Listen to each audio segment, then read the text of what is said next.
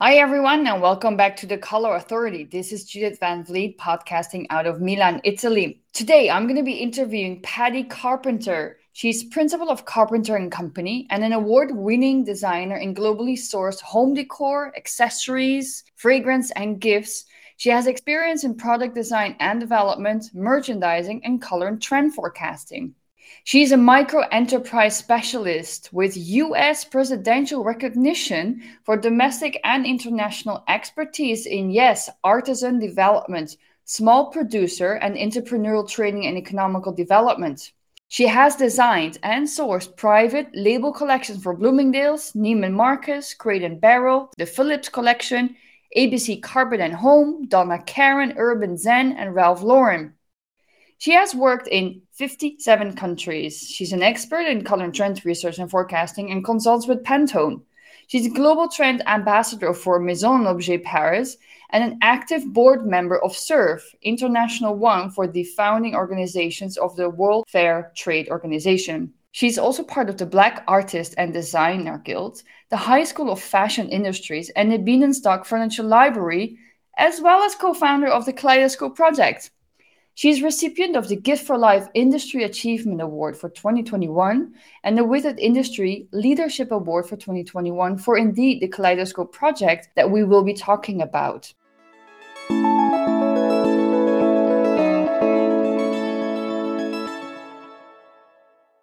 Good morning, Patti, and welcome to The Color Authority. How are you today?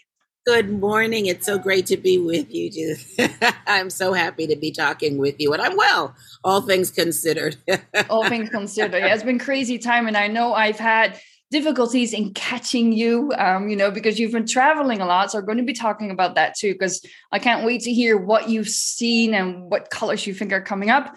But the very first question that I always ask to everyone in a podcast is, what is color? So what is color to you personally, Patti?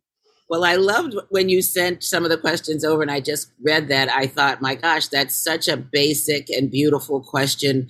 And as I started sort of talking to myself about what is that, for me, it's a language through which I feel I have a dialogue with the world. I think in color. I dream in color.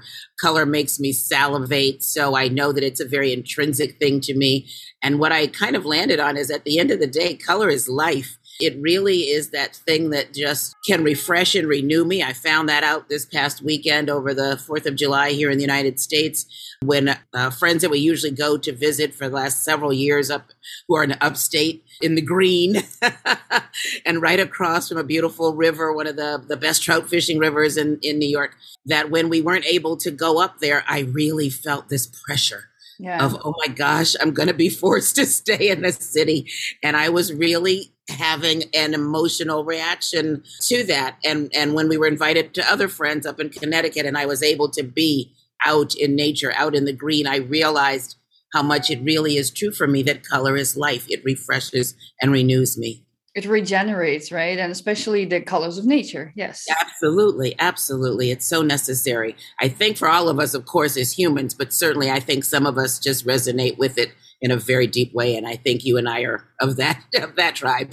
Yes, we are of the color tribe, the Color Marketing Group tribe, of course. And that's also how we connected. But when we very first connected privately, you mentioned that you've been traveling the world. And I'm not sure if it was a joke, but you said, I did 80 days around the globe, traveling for color and trends and design inspiration. So I know you can't mention all of it, but where do you go for inspiration? And what was, let's say, your most memorable color moment?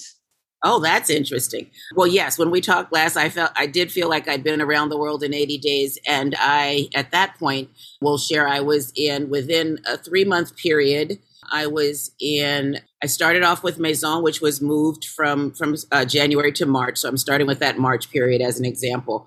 And I was in Paris, in Venice, in Morocco, in terms of international places, working differently on each one of those. And then here in the U.S., I was in Dallas 3 times and down to High Point.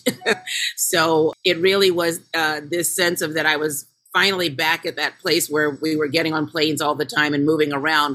But I love what color looks like around the world. And in terms of sharing a color moment, I'd never been to Venice. I've been to Italy many times, a lot when I was in the fashion industry, less as I do some of our international development work with artisans.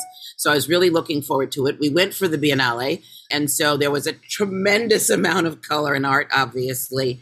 But for me, the color moment in Venice was the sky. I love Italy, and I've always said that I was trained initially as a fine artist prior to going into fashion and then into color and trend for home, et cetera. And I always appreciated the skies in Italy because you understood for me where Renaissance painters got their palette. And those sunrises and sunsets in Venice were just mouthwatering, and certainly like I was standing inside a Renaissance painting. So that was at one point, certainly I can say a color moment. And if I can have two, I was in Fez for the first time, first trip to Morocco as well. And so you can imagine the color of Morocco in an ancient city in this, the largest Medina in the world, color and fragrance and pattern and everything just coming at you all at once. It was pretty extraordinary. So I would say the colors inside the Medina, that incredible Moroccan palette, and then the colors of the sky of Venice certainly were the things that were feeding my soul during those incredibly crazy trips. See, now, I knew you went to Morocco, of course. So my thought when I was going to ask you this question, I was certainly it was going to be at least Morocco. Yeah.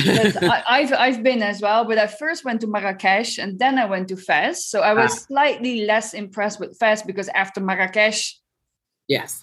It's just, but I did get lost in the Fez Medina, which apparently that's a must. So I did get lost and I had to pay little boys to take me out. Take you out. Exactly so. We went for a fabulous dinner at Noor, which everyone had told me I needed to do. I don't know if you got there, but yeah, the whole time we're eating and enjoying. And then we look up and it's 11 o'clock at night, and pitch black out.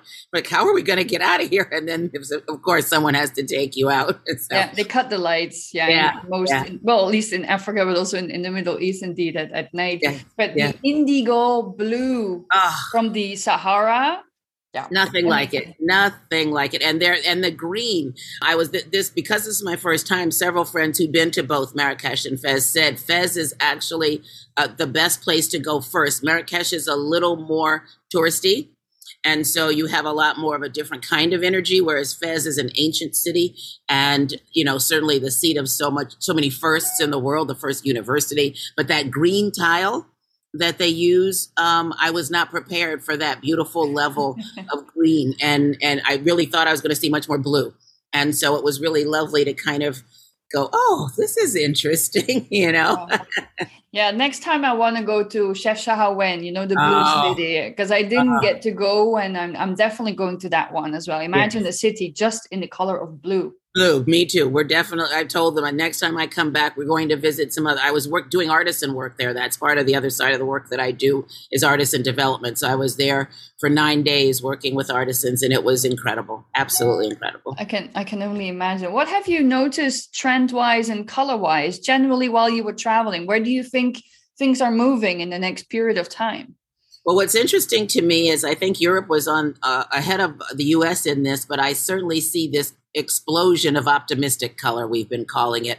The really bright colors, the bold colors, some of them with a bit of nostalgia to the 70s and 80s. They're a little warmer in their tones. But that idea of needing that sense of hope and optimism as we emerge from these years of just anxiety and tension and all the rest of all the feels, as several of my friends say. It hasn't stopped. So we're not there. Exactly. We're not completely out. Absolutely.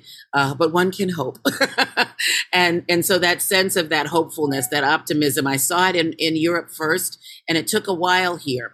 And I'm seeing it now much more strongly as we go into 23, 24, that there is more of a focus on that. For me, certainly the family of greens, I have been very focused on for the last six, 8 years.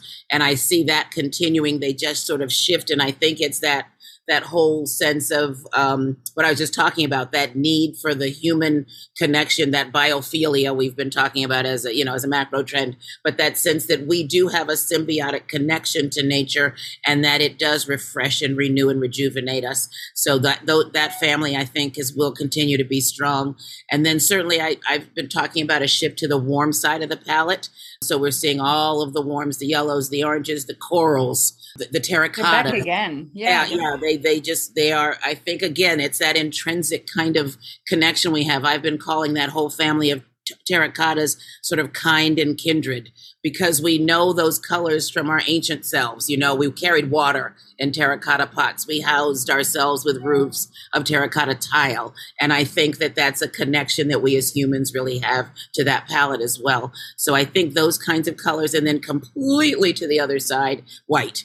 We are seeing so many whites, right? Just that blank canvas. Right?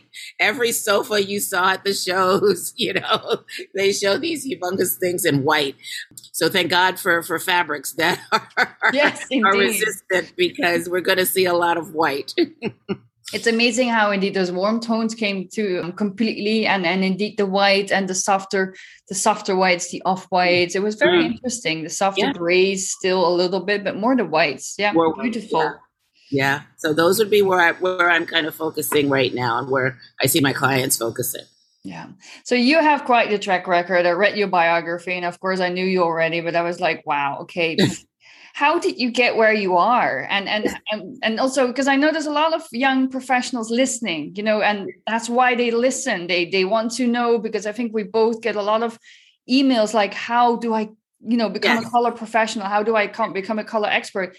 Can you talk a little bit about how, I mean, you just mentioned Ralph Lauren previously when we were talking, you went from corporate and now you're technically on your own, and you're doing so many different things. But how did this, I mean, it wasn't linear, I can imagine. No. I don't think, I have to say, I tell students all the time, because I speak and work at lots of schools, and I tell all creatives especially, it is not a linear path, and we must be open to that nonlinear thinking and that nonlinear path. For me, it started in fine art in Washington, D.C., and theater arts. I trained a bit in theater and dance. Debbie Allen was my dance teacher when I was in high school, and going to a workshop for careers in the arts. But I took my paintings and fine art skills and brought them to New York and went to FIT and got 2 degrees, one in fashion illustration. I've always drawn, and one in fashion design. I went to 7th Avenue and was a designer for 27 years, working with people like Bill Blass and Oscar de la Renta, Adrian Vittadini, Gloria Vanderbilt. You know, I'm old or older, and then I've done a lot at this point. And ending with Ralph, I left Ralph in 2000, and I left because I could see fashion becoming what I see it has become, and it is less interesting to me. It was a really fascinating place to be in the late 70s, all through the 80s and the 90s. It was a really booming, industry. I traveled a great deal. I saw much of the world. I went to factories. I understood how fabrics were made. We really got into, you know, the understanding of how clothing comes to be. And so I took that understanding of how one really goes from a concept to the consumer. And I put it into my own consultancy, which I started in August of 2000. So I'm coming up on 22 years of being on my own. I know. Thank you. And what I left to do initially was the artisan development work. I'd been working with an organization called Aid to Artisans that I still work with 26 years later. And they work with helping artisans bring whatever they make by hand to market, whether it's a local, regional, or export market. And I came to that through someone in the fashion industry, one of the people that was the founder of the Santa Fe Folk Art Festival, Judy Espinar. And Judy and I had dinner one night after she'd just come back from a trip to Kyrgyzstan. She was on the board of Aid to Artisans, and she asked me, you know, you have such a connection to how things are done. I think you'd really enjoy this. You should reach out to them. So I did, and they responded. And for 5 years, I worked with them as part of their designer roundtable, which was a few times a year. And we'd look at products from all over the world, and we'd look at a piece of ceramic from somewhere, and we'd go, where else can this be? What else could this be used for? How can we broaden their market? Yeah. And in 2000, they called and said, we have this project in Mali, and I'd never been to Africa. I'd always wanted to go. And it was a cotton project, and that's why they called me, because it was a textile project. And for 3 years, I would be working, going to Mali about a month at a time, each time over the 3 years. And the balance of the time, I'd be working here, trying to assist them with keeping money in Mali for Malian cotton. It was the second largest producer of cotton at the time in Africa, but it made no money. All the value added was sent to China. And right, see, it breaks your heart. So there was no way I could do that and keep my full-time job at that point as a VP at Ralph. And I just said, yes, I'd like to do it. And so I left, and I haven't looked back. I've been to 58 countries working with artisans, helping them to bring what they make, whatever it is by hand. I've gone way beyond textiles at this point. I work in whatever they work in.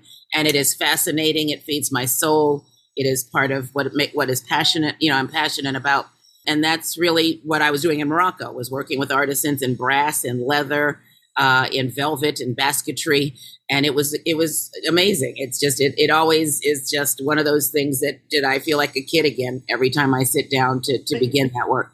So you really shifted from corporate to, let's say, I mean, organizations, which is a lot of not-for-profit, it's a lot of support, it's a lot of helping, but makes you feel so much better, I guess. And I can see it when you talk, and you start glowing, and you have such a happy face. Yeah, you're doing something that makes a difference in the world and in people's lives. It is certainly about cultural and economic sustainability. Yep. And quite honestly, and not at any point an exaggeration, if we as the rest of the world don't value the things that these indigenous artisans are making in these places around the world, really value them, not try to buy them for $2, but really value them and give them their due that the master craftsmanship of generations, is bringing to us. We will lose it in a generation because the young people don't want to work for $1 a day.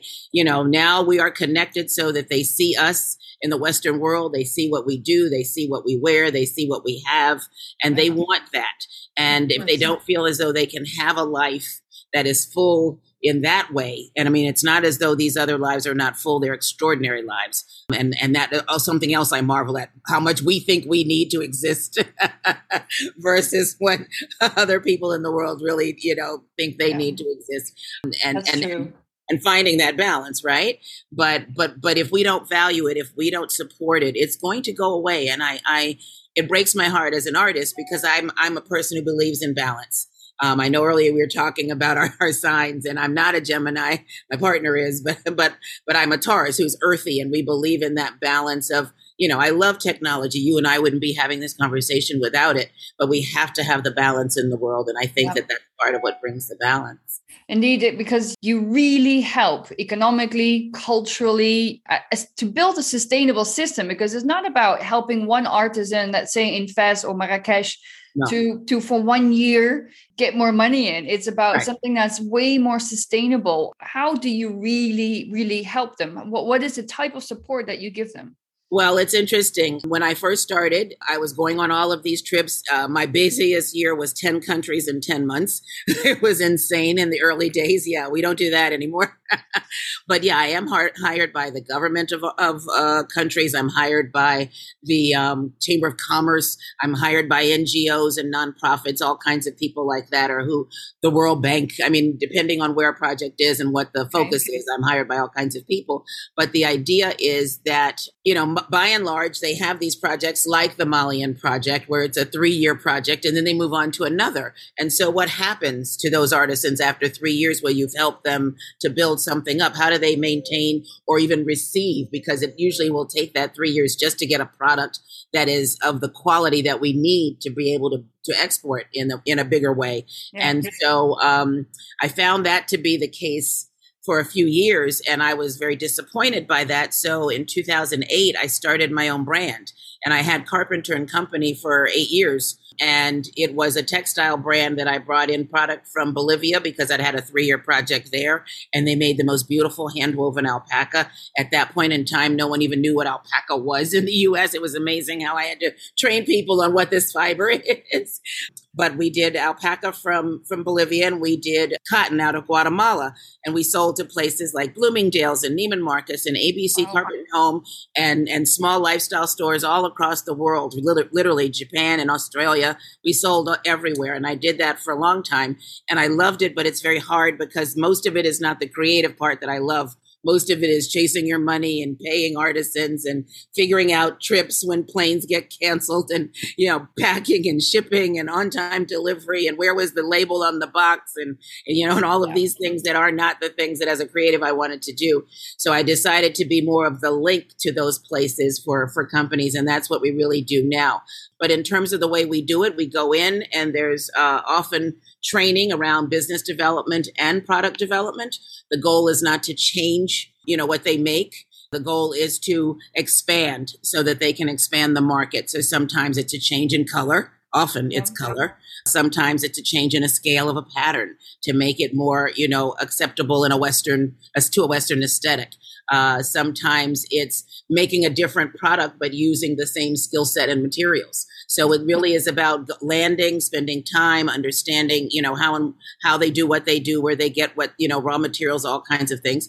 And then taking that knowledge and melding it with the knowledge that I'm bringing and moving it along. So there's a lot of education going on as well, because obviously they know at best how to produce whatever is obviously originating from their country. Right. But it is a lot about more the production, the how, but I guess also the technology, right? Yes. Because it is the balance between artisan, but still technology, indeed, just like you said. Otherwise, we would not be able to have this podcast done. But that's not very indifferent from those who are living in Brazil. Right. Or in Mali, for example. Right. Absolutely. No, that's definitely it. And so what we say is we train around, as I say, whether or not you want to bring a better product to your local market, I'm happy to help. If you want to do a regional market, then that requires another set of skills. But not, you know, more than what you would take to local, but still not all the way. And then if you want to do an export market, another set of skills. And now you start, to your point, really bringing in more technology because you have to learn about shipping and communications, long distance, and those kinds of things. Wow. The coloring process, you just mentioned, sometimes it's about changing color. Mm-hmm. The beauty of it is, of course, they probably use local color, which is something that I think we all should start doing. And I know mass production, it gets difficult. I'm aware of that. But the coloring process of doing color for artisan products is different from mass production. How does this process inspire you? Because it's so different from what you obviously did at Oscar de la Renta and Ralph Lauren. Yes. No, absolutely. One of the things that I love is in the last probably 10 years, from the artisan side, I've seen a rise in working with natural dyes in a different way.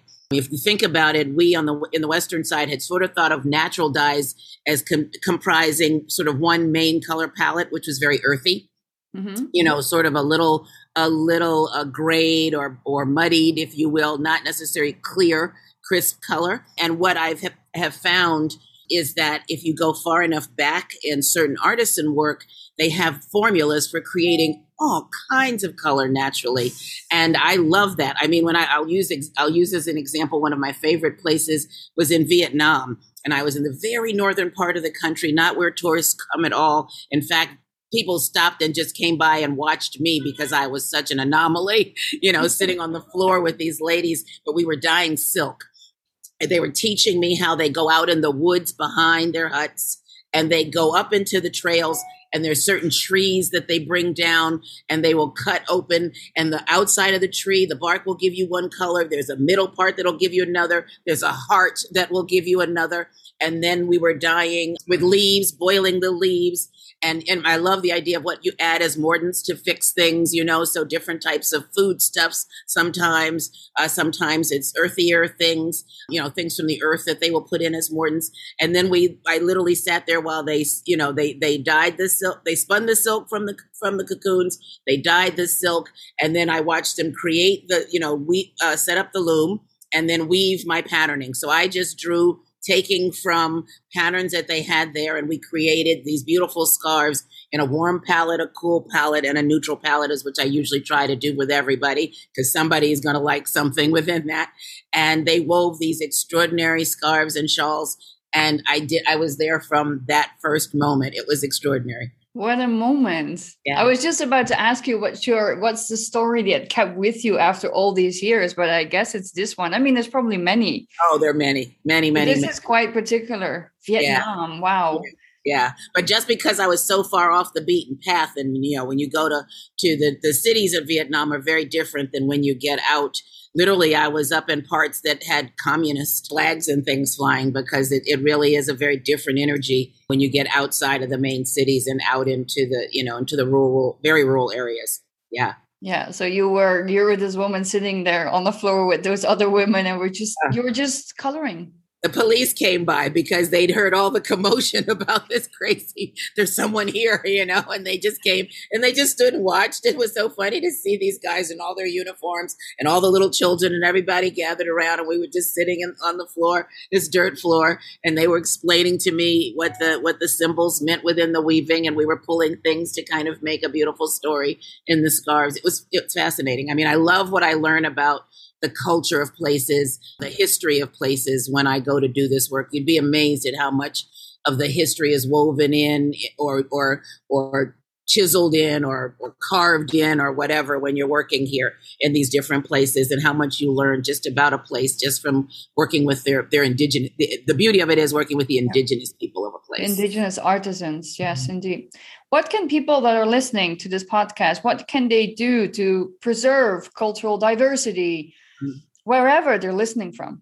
To me, it's about really searching out those products, and they're more and more available. Certainly, I say they add warmth to the home. I also, you know, I mean, I have to be honest. I'm certainly, the other side of my business is color and trend, and I'm working in the manufactured world, and there are beautiful things to be found there, as you and I both know. But I love the idea, and certainly I have it in my home. I don't know what you can see, the basketry that's there. I collect masks. There's masks going across. For me, it's about bringing this into your space, because it adds that warmth, that human touch, that connectedness to the world. And I think if we just value that and look for those things to add, you don't have to turn your whole house into a museum, you know, but it's the idea of bringing this in and valuing it, and being willing, as I say, to pay more than $2 or $3. Don't think of it as the trinkets by the cruise ship when you're going on a cruise, or, you know, something that you find in those, you know, those markets when you're traveling. It's really about, you know, supporting master craftsmanship, the skill sets, because I cannot tell you how many places I've gone that if I've gone with a 10-year space in between, they often can't even make the same thing they made 10 years ago with the same finesse that they made it, because the older artisans have died off and the younger ones don't necessarily have all of the techniques. And so we're already losing it. I can tell you, the first time, I've been working in Guatemala for over 20 years at this point, or just about 20 years. And that's one of the countries that's very near and dear to my heart. I never really knew much about Guat. It wasn't on my radar for traveling. And once I went, I was just, it's truly the heart of Central America. And it has such a beautiful and large and diverse indigenous population that's still very much about handmade in terms of how they just live their daily lives. But there were two things that have broken my heart in Guat. The first was that a shawl I bought on the first trip I was there. I bought it actually in a shop in Antigua. At that point, I hadn't met those type of weavers.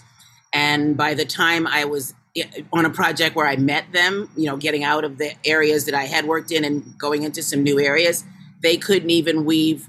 It's a stripe. It's a very, very, the stripe itself is probably about a quarter of it. Each stripe is about a quarter of an inch thick on mine.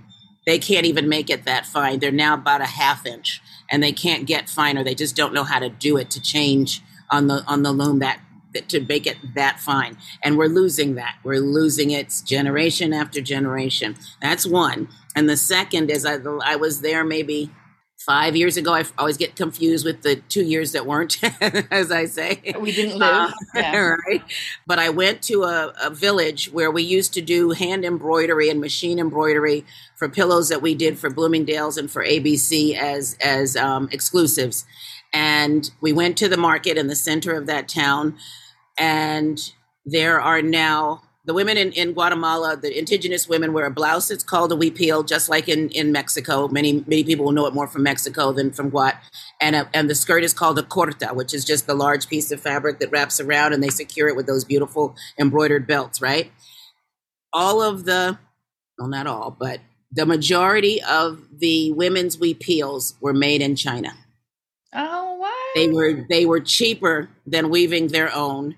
So everyone was walking around in a knockoff of what they make in that country. And it drove the prices of the real huipils up.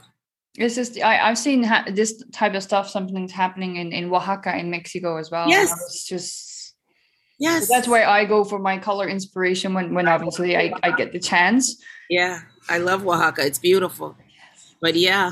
It's a sad world. I think we've already lost many things. I mean, like even if it's just very silly things like making your grandma's dishes, right? If you didn't get there on time, it's too late. And that's the same for artisans. And it's a sad thing, but you're doing great work. So I love it. You're at least you're maintaining a certain level, but not only just for artisans, you are also a very strong ambassador for diversity in the industry. Yes. In our color design industry, fashion, interiors, you name it. Yes. How do you think the industry has been evolving, and what are you trying to do at least to support this change in creating, a wider diversity? Yes. Well, it's very much needed, and thank you for bringing it up. The first thing certainly I do is show up, and I show up knowledgeable, I show up well-spoken, I show up, ready to work professionally. And I think that's something young people need to understand is very necessary in terms of being able to work in our industry. But the types of things that I've been doing lately was I co-founded the Kaleidoscope Project, which was this extraordinary project that we did last year with 23 BIPOC designers redesigning 21 spaces in an 18th century inn in Lenox, Massachusetts. And it was extraordinary because we worked with artists or designers from around the world. Around the country. They came from as far away as California, Nebraska, South Carolina, the Philadelphia area, the Washington, D.C. area, the New York, New Jersey, Connecticut area, and one from one town over in Great Barrington, Massachusetts. And this was done in Lenox at an inn that was newly purchased and being renovated. He had 3 buildings on this property, and we renovated 2 of them. The other one was done, by someone for him specifically. I co-founded it with a woman named Amy Schwartzbard, who called me to say, what can we do, in this industry to make it more diverse. And we brainstormed and she went to him and we got this property. And the beauty of it was in the middle of COVID, 35 of our industry and the home decor side on the manufactured side donated product that was going to stay. It wasn't like a typical show house where you do it and then you pull it out. This was going to live in the inn as part of the history of this wonderful inn. And they donated to help make this, a reality. So we had 18 rooms with ensuite baths. So 18 rooms, 18 bathrooms up in the 2 buildings. We had the lobby lounge, we had the bar, and we had the kitchen and dining area. And there was a bathroom down there as well. So we actually did 19 bathrooms in 3.5 months. We renovated all of this. We tore it down to its slats. We couldn't move any plumbing. We couldn't move any electricity, but everything else was completely redone. And the rooms were extraordinary. These designers just knocked it out of the park. And those are 23 names that you need, the industry needed to know, most of whom were not known by the industry at large. So that's one thing. And then from there, we took 12 of them to speak at the Dallas market and 12 of them to speak at the Las Vegas market and some to speak down in High Point. And we went on a behind-the-scenes tour at Cravat to see the new collections before the 2023 collections were released. And so we just did a bunch of things to again, my goal there was to introduce these artisans to the industry in a broader way, but also to introduce the industry to these artisans. Yeah. And so these designers, I should be saying. And so that's been extraordinary. And that continues to have its legacy. People call me all the time and go, I drove by, the parking lot is full. I know that the proprietor booked 3 weddings in the opening. People can still go and visit. Oh, you can stay there. Yeah, you can stay there. It is the Cornell Inn in Lenox, Massachusetts, up near Tanglewood, a great place to stay if you're going to listen to some music in the Berkshires. And so that is one thing that I'm doing. The other is I sit on the board of the Bad Guild. I'm on the advisory board of the Black Artists and Designers Guild, and so we do a lot of work there. We over the last summer we gave away some scholarships to BIPOC students. I am now on an advisory alliance. The diversity, what do we just call ourselves? We have a new name now. It's the DAA, the Diversity Advocacy Alliance for the High Point Market Authority. And we're going to be doing a great deal of work around bringing more diversity to the market and to the city of High Point, and for them really opening up to the creatives in our industry of color. So I am constantly doing that kind of work. And it's really important to me because the dialogue and the conversation is so much more broad when you bring all these voices in, and we all rise when we hear from all these creative voices. And I think it's very necessary in terms of moving all of our creative industries forward. Yeah. And it mirrors your own perspective. It changes your perspective. It makes you grow. It's what feeds me, you know. Yes. And that was the most difficult part about COVID, not being able to travel. Yeah. Not being able to go to different countries, different cultures, meet people who are not like you. That's the whole point, right? In the end. Exactly. Opens up everything. It's wonderful. Yeah. So that's some of what we've been doing. Color for True Change is something that has been an upcoming topic in the podcast. It's something that I'm, working on as well. And what is your vision on how we could be using just color to change cultural, social, economical levels within societies? Well, certainly one of the things we're talking about, and we're still in the very beginning stages, but there may be a conversation around that at High Point Market in the upcoming market.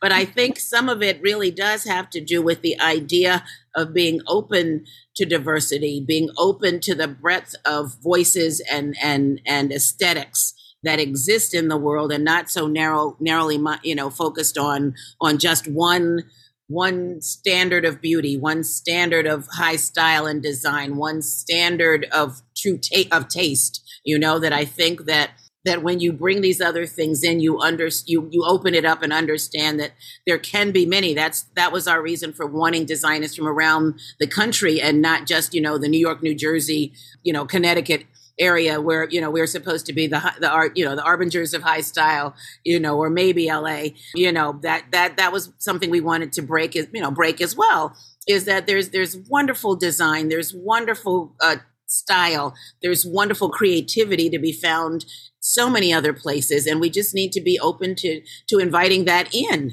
and not putting up walls to keep it out.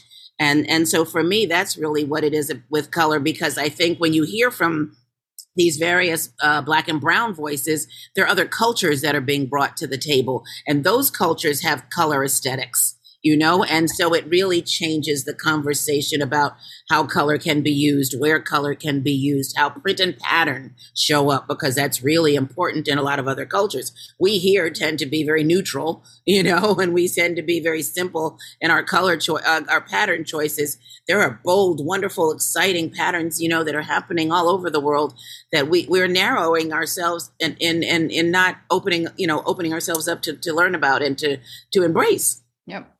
That's something that we're seeing a lot in Europe as well. There's a lot of import and export now, but not necessarily just of products, but get to know Mexico, get to know Brazil, get to know Egypt. There's a lot of that happening. And I think that is indeed something that's it is part of globalization, of course, but I do think it's time that we broaden that view. Yes. I mean, as you mentioned in previous interviews, that Europe was for many years on the forefront of trends and maybe design-wise and color. You think that's changed, or is it changing? I think it's changing. I don't think that it's changed completely. There's certainly things that I was so disappointed that I wasn't able to get to Milan, but I had lots of friends and a couple people there working, sending me things. And it just seemed just so vibrant and so colorful and so, exciting. And it's just about being in a place where design is the center of everything. I love that. But the idea that some of the things that I see when I go, I'm the global trend ambassador for Maison. So I'm at Maison every edition. And the kinds of things that I see there sometimes take a while to get here, you know? So that's why I continue to say it leads a little. But because of the advent of technology, the internet, we can all see everything at the same time. My partner's a menswear designer at Brooks Brothers, a creative director, and he's currently working on the United Airlines uniforms. But we watch a lot of, because of Brian, we watch a lot of the YouTube, to watch the fashion shows. And because I was in fashion, you know, years ago when I was in fashion, fashion led home fashion. You know, we might be 3 years. You saw it come down the runway. Is that still the case, you think? No, I don't think it's as far apart. That's what I was going to say. I think that they've gotten more closely related, and you do see similar colors. That's why for some of our boards, for some of the clients we use, I will put a fashion figure to show how it came down the runway and how that trend, you know, we see coming around over into what we see in the home or in our spaces. I think they're very interconnected. It doesn't necessarily mean we'll adapt them as quickly in the States, but I definitely think we're looking at them at very similar timing now. Yeah, it's interesting in the way you said that they're getting closer, you know, fashion and home, because it's been happening for a couple of years, but Etro, Armani, but now also Dolce & Gabbana. It's funny how you see they all Trussardi, they all Fendi, they all have their own collections, and they're really inspiring one another.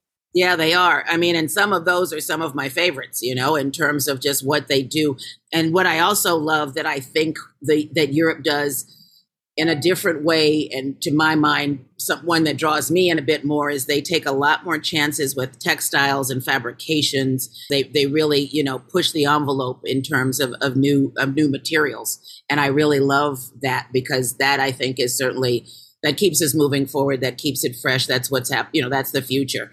And I love, that's one of the things I always go to look at, you know, is not only what are the things, but what are they made of? You know, and then techniques of manufacturing are certainly incredible, you know, in many places in Europe. What is next for color? Where do you see color moving? Well, that's a good question. I think sort of what we talked about earlier in the beginning, I think is you know, some of those are some of the key places that I see color moving in the future. I think that certainly, you know, being in the color marketing group, color sells, but the right color sells better.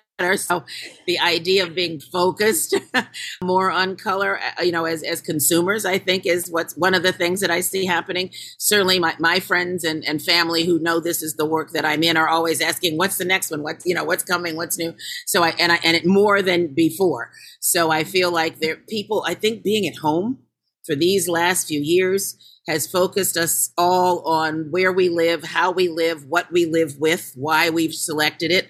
And if it isn't satisfying and pleasing on a deeper level than just it satisfies the purpose for the moment as we're running past it in and out, when we've been forced to actually sit on that sofa and look at those that shelving unit and walk on that carpet and all, you know, look at how we've stored our books or whatever the thing may be, that we realized, you know, this is not fulfilling. And so I think some of what's going to happen with color is that even though you and I are in the world of trends, that more and more I'm challenged. And I don't know if you're feeling the same way about, you know, I don't want to follow a trend. I just want what I like. And I think that that's going to, in the same way we've seen it in fashion, I think we're going to see more of that in bigger, you know, in our homes, in our spaces, they're going to do double duty. So the kinds of color that we're going to have around us are going to need to feel good, you know, for work. And then making a change somehow, because that same table is going to become your dining table, or that same room, you know, that you've been working in is your guest room, you know, and when people can start to visit again. So, you know, making statements around color that can either do double duty or that can change quickly into another. I think those kinds of things are going to be important, and more big picture ideas, more macro kinds of things like that. Yeah. Seasonality, I think, also is something that just has to go. Absolutely. Mm. Also, because we literally have only one season in Italy, which means it's freaking cold and it's raining, or we're all drowning in heat. So, I mean, that's the future. My last, and I guess one of the most difficult questions, but I'm going to ask you anyway. What, What legacy do you want to leave behind? That's a really interesting question. For me, the work that I do with the artisans is really important. And so being able to say that for the time I was here and the work that we did, that I helped, to sustain that for a bit longer, that I made a change, an impactful and real change in the lives of people and communities. Most of our work is with 85, 90% women. And we certainly know that it is a fact that when women, grow and improve their situation, that communities tend to do the same. Men, not so much. Their families do better, but not necessarily the whole community. So being able to feel as though I've made some sort of impact in that world, being thought of, I've always said this, even from my time in fashion, being thought of by my peers as a good person and a professional and someone that they wanted to work with and liked to work with, because I enjoy my community and I love working with it. And so I want people to feel that way about me as a woman of color, to be someone that young designers and creatives of color can look up to and say, there's somebody there doing that. And so I can do it, because, we hear it over time and again, but it is absolutely true. If you don't see yourself represented, then you don't often feel as much like you can actually achieve something. You can have it as a concept, but when you see it in the flesh, it is something that becomes more real and attainable for you. Changes everything. Yeah. I know that from talking to classes. I speak at many of the design schools in our country and around the world. And so just being a person of color, a woman of color, for me, in this space is I'm unique in the world of artisan development. I'm unique in the world of color and trend. And I was unique on 7th Avenue when I was there. So I know I'm kind of a unique person, and I want to use that. My parents are both alive. God bless them. My mom's about to celebrate her 90th birthday in a week and a half. My dad will have his in February. And that's a blessing. It truly is. My sister and I know that. So I'll be going down to DC to celebrate. But I say that because the world is very different than when they came in, and they didn't initially understand, why would I leave a very good paying job at Ralph Lauren that I worked very hard to get to that level in my career to do. And yet they were never anything but supportive about it, because my sister's a writer and director. I was an artist and now do this work where I take all of this together.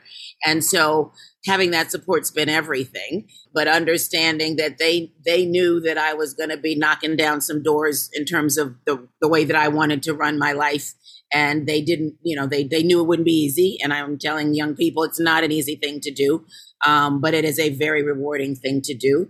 And so that legacy of follow your passion, be the change that I have it in front of me every day in front of my desk. Be the change you want to see in the world. You can't sit back and hope someone else is going to do it. You've got to be out there doing it. So I want to be, remembered as someone who was, a catalyst for change. Yeah. And moved our industry forward. Well, I think you are. I'm so very thankful for your time and all the things that you've just shared. It's just been amazing talking to you, and I think you have inspired a lot of people. And I'm thinking that you're going to get, some phone calls after this podcast. Hopefully. Well, I'd like to do a pitch. I am a friend of mine. Well, actually, Frederick from Global Views. I don't know if you know Frederick, one of the founders of Global Views, and I were having a wonderful conversation in Dallas a couple weeks ago at an event. And I said, well, I'm getting old. And he grabbed me by my arm and he said, stop that. Never refer to yourself as old. And it's true. I am not old. I am older. When I look at my parents, I certainly am not old. However, I know that I will slow down in the coming years.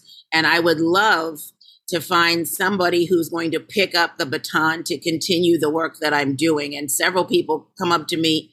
And so sort of go, how do I do what you do? But I would love for someone to be sort of the intern or the person that I'm starting to train to do this work. So I'm putting out a pitch to say, if it's something that you think you'd be interested in, by all means, you will give them my information. You can follow me on Instagram, though, and see some of it as well at Patti C. Trendscope, Patti with an I. for inspiration, innovation, and innovation. and that's something that I'm really starting to think about is who will I hand this baton to? Because I want to. I want to make sure that the work continues and that we don't lose it because it's so important. It is. And I'm sure people are listening. Thank you so much, Patti, for being part of the Color Authority. Thank you so much. I love it. It's such great work. I love getting to meet you all, and I love our color chats. I mean, encourage anybody who's listening to tune in to the color chats that we have. They're really fascinating. They come up in lots of my conversation later. You know, I was just talking. You know, it's really wonderful. And so, yeah, we just have to remember color sells, and it's something that we all love to do. So we're happy to work in this world. Thank you, everyone, for listening to my episode with Patti. I hope you enjoyed it. If you did, please go to Apple Podcast, rate and review the show, or indeed on Spotify, or wherever you're listening. I'll be very grateful for that. We're going to go on a short summer break, and then we'll be back on the 6th of September with the next episode with Sashi Khan. So stay tuned for that and have a wonderful summer.